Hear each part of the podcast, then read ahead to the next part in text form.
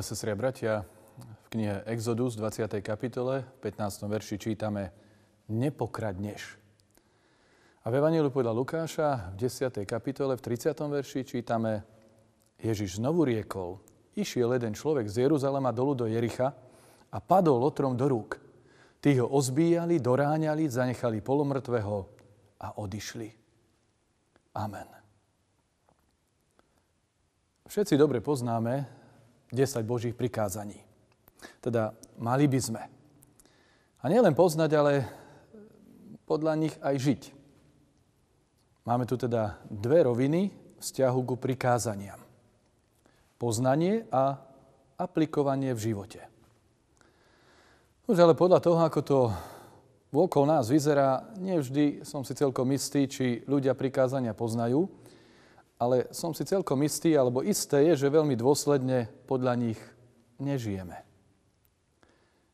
My sa dnes pozrieme na jedno z nich – na siedme Božie prikázanie, ktoré znie nepokradneš. Nemusí to byť náhoda, že je siedme, lebo sedmička je špeciálne a symbolické biblické číslo.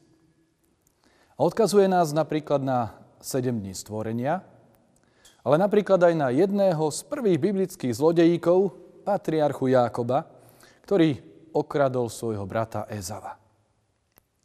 Za trest si však odslúžil pár sedmičiek, teda pár sedem rokov u svojho budúceho svokra Lábana, ktorý zasa okradol Jákoba o nevestu a o pár rokov života. Už takto to v živote chodí, ale nestačí len mávnuť rukou. Každopádne, bratia sestry, pán Boh dal prikázania, desatoro, dekalóg Mojžišovi pre Boží ľud izraelský, aby podľa nich žili a aby podľa nich spravovali svoj život. Pán Boh vyviedol ľud z otroctva, dal im slobodu a mal plán a vôľu tento ľud viesť a kultivovať, robiť ich inými, lepšími. Jednou z výchovných metód bolo to, že im určil pravidlá pre život, stanovili ste hranice, ktoré však neznamenali neslobodu, ale práve že Chcel ich existenciu oslobodiť od zlých vecí, od zlých zvykov, trápení, ktoré prináša život bez pravidiel alebo bez rešpektovania pravidiel. Ja si myslím, že aj cez tieto prikázania Pán Boh chcel, aby ľud rástol a niesol slávu Božieho mena. A to chce Pán aj dnes.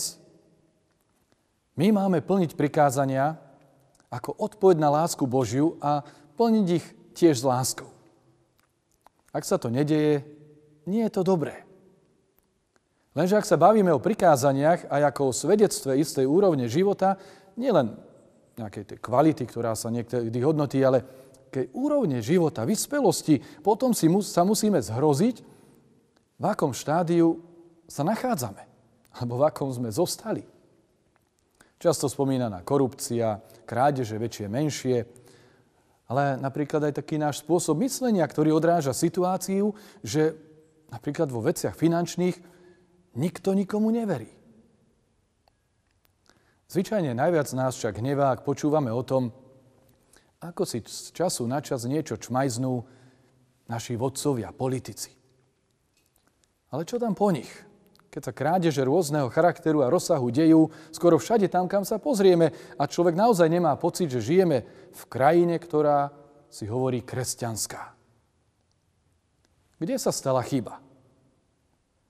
Niektorí sa ani ľudí nehambia a už vôbec Pána Boha sa neboja. Asi sa príliš spoliehajú na evanílium. V našom živote však nejde len, keď sa bavíme o krádežiach či zlodejstve, krádeže peňazí alebo majetku a napríklad aj takú inú hodnotu, ako je duševné vlastníctvo, ktoré sme si zvykli aj v cirkvi brať na ľahšiu váhu, ako by náležalo.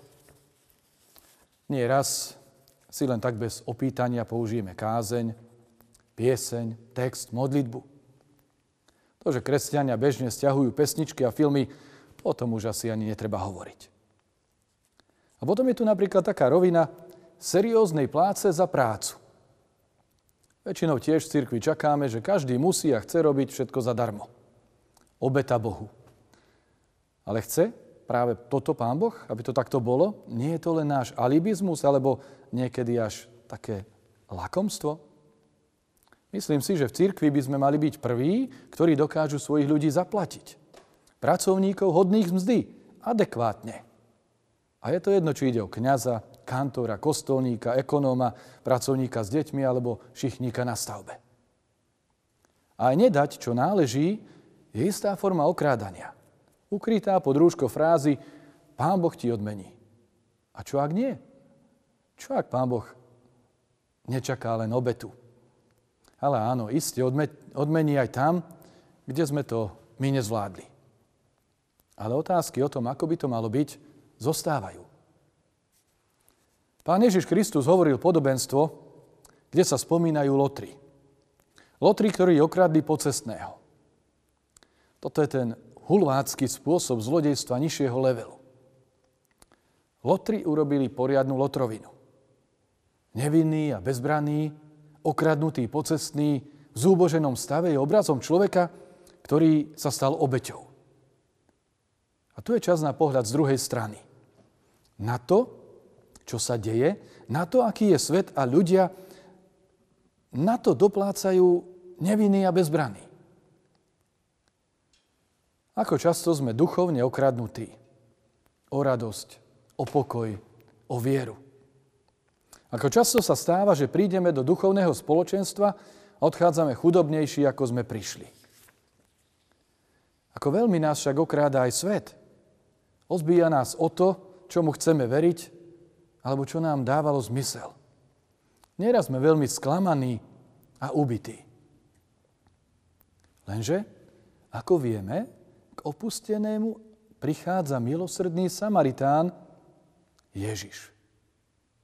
Ježiš, ktorý lieči, zachraňuje, ošetruje, pozdvihuje a ukazuje, že jeho milosť a láska sa skláňa k nám práve preto, aby nás uistil, že aj zranení budú zachránení. A dokonca, že ako pripomína príbeh z Golgoty, že aj Lotor môže dostať šancu. Boží zákon vytesaný do kameňa stále platí. Ale Ježiš pripomína, aby sme začali niečo so sebou robiť v srdci. Prečítajte si 5. kapitolu Evanielia podľa Matúša. Zodpovednosti pred Pánom Bohom musíme žiť tak, ako vyspelý ľud Boží. Čestný, slušný a svedomitý život. A v láske k Pánovi Ježišovi Kristovi by sme mali byť tými, ktorí vedia a veria, že je napríklad blahoslavenejšie dávať ako brať. Mali by sme byť tí, ktorí vedia, čo pán od nás chce. A ktorých je srdce nastavené napríklad na štedrosť, vďačnosť, ale aj spokojnosť.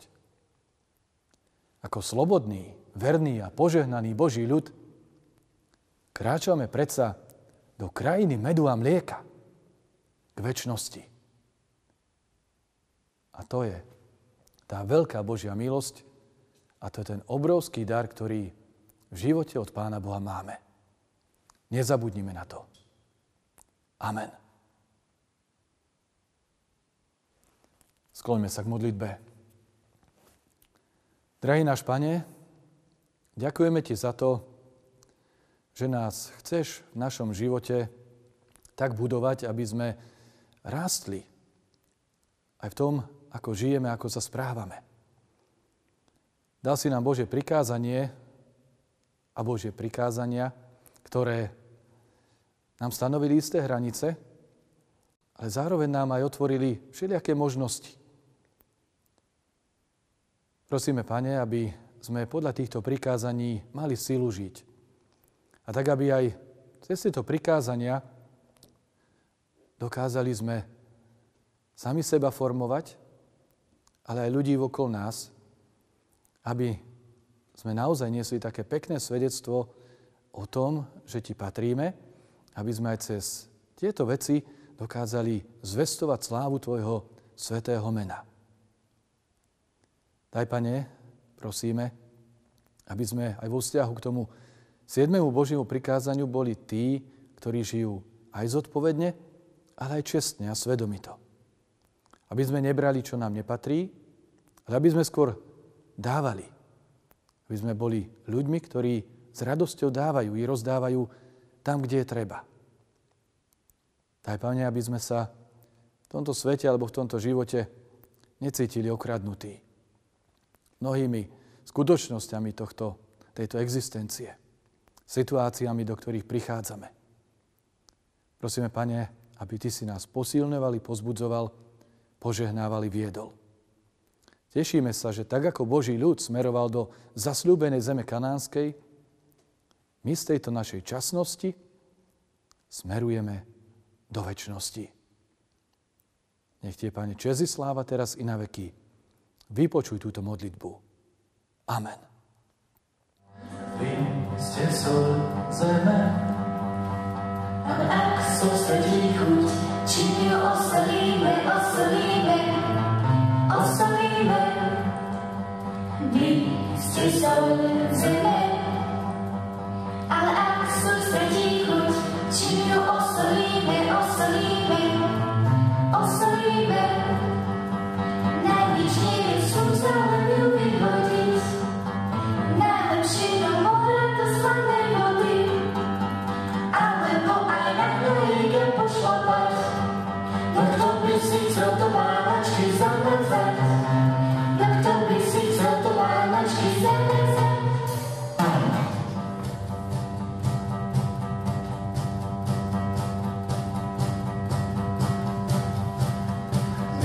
sme slunce, ale ak sústredí chuť, či sa osolíme, osolíme, osolíme.